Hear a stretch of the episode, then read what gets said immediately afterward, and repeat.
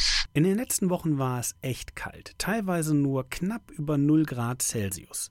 Häufig habe ich mich da gefragt, wenn ich jetzt vor die Tür gehe, brauche ich dann einen Schal oder ziehe ich auch Handschuhe an? Ich bin da nicht wirklich gut drin, Temperaturen einzuschätzen. Der Blick aufs Thermometer hilft mir dann meistens auch nicht, weil die Temperatur kann gleich sein und am einen Tag friere ich draußen und am anderen nicht. Da stellt sich doch die Frage, wie kommt es, dass wir Temperaturen so unterschiedlich wahrnehmen können? Darüber spreche ich jetzt mit meinem Kollegen Robin Höfener. Robin, wie nimmt unser Körper Temperaturen überhaupt wahr? Tatsächlich misst der Körper gar nicht die Temperatur der Umgebung. Wir haben an bestimmten Stellen unserer Haut Sensoren. Und diese gucken, was im umliegenden Gewebe passiert. Dadurch haben viele Faktoren einen Einfluss auf unser Temperaturempfinden, zum Beispiel die Eigenwärme des Körpers, Luftbewegungen, Luftfeuchtigkeit, aber natürlich auch die Umgebungstemperatur. Deswegen ist uns auch mit Kleidung wärmer. Am Körper sammelt sich eine Art Luftschicht, die von der eigenen Körperwärme aufgewärmt wird. Und Schweiß, das körpereigene Kühlmittel sozusagen, bildet sich langsamer, weil die Kleidung Feuchtigkeit aufnehmen kann. Und wenn diese Sensoren auf der Haut jetzt melden, das ist aber ganz schön warm, was passiert dann? Ja, da hat der Körper mehrere Optionen. Eine davon nennt sich Thermoregulation. Das ist also die Steuerung der Körpertemperatur. Bei sehr warmen Temperaturen weiten sich die Blutgefäße. Die Durchblutung steigt und die Wärme wird besser bis in die äußeren Körperregionen transportiert. Diese Körperwärme wird dann über die Verdunstung von Schweiß an die Umgebung abgegeben. Bei Kälte funktioniert das Ganze andersherum. Die Blutgefäße ziehen sich dann also zusammen, wodurch in vielen äußeren Bereichen des Körpers weniger Wärme ankommt. Und das führt dann zu den kalten Händen und Füßen im Winter, damit wir eben nicht so viel Wärme verlieren.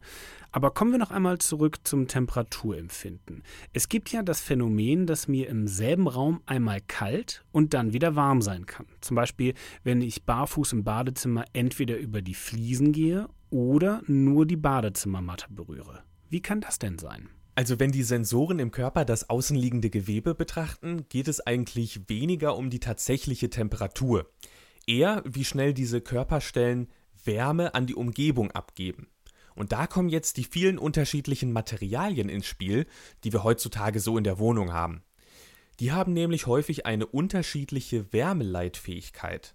Das heißt, die Wärme wird von verschiedenen Materialien mal schneller und mal langsamer transportiert. Die Fliesen aus deinem Beispiel nehmen die Wärme der Füße viel schneller auf als der Teppich. Deswegen kommen uns die Fliesen kälter vor, auch wenn die Temperatur eigentlich genau dieselbe ist.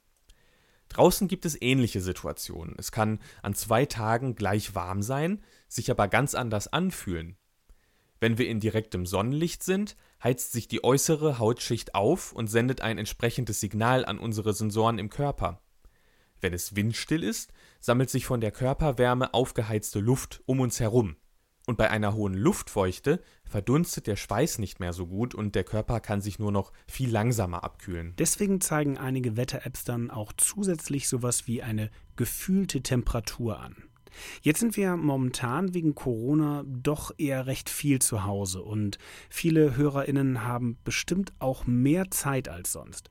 Hast du vielleicht noch ein kleines Experiment zum Selbstausprobieren? Ja, und zwar gibt es den sogenannten Weberschen Drei-Schalen-Versuch. Dafür brauchen wir drei Behälter, die ja groß genug sein sollten, dass man die eigenen Hände hineinhalten kann. Einen davon füllt man mit kaltem, einen mit lauwarm und den letzten mit heißem Wasser. Also natürlich nicht so heiß, dass man sich jetzt die Hände verbrennt. Nun hält man die eine Hand in das kalte Wasser und die andere Hand in das heiße Wasser. Nach etwa ja, einer Minute wechselt man dann mit beiden Händen in das lauwarme Wasser. Ich möchte jetzt noch nicht zu sehr ins Detail gehen, aber man ist möglicherweise über seine eigene Temperaturwahrnehmung überrascht. Wenn wir von warm oder kalt sprechen, meinen wir also die gefühlte Temperatur, die wir wahrnehmen. Diese hängt unter anderem von der Luft, der eigenen Körpertemperatur und der Wärmeleitfähigkeit unserer Umgebung ab. Die Infos hatte mein Kollege Robin Höfener www.kölncampus.com www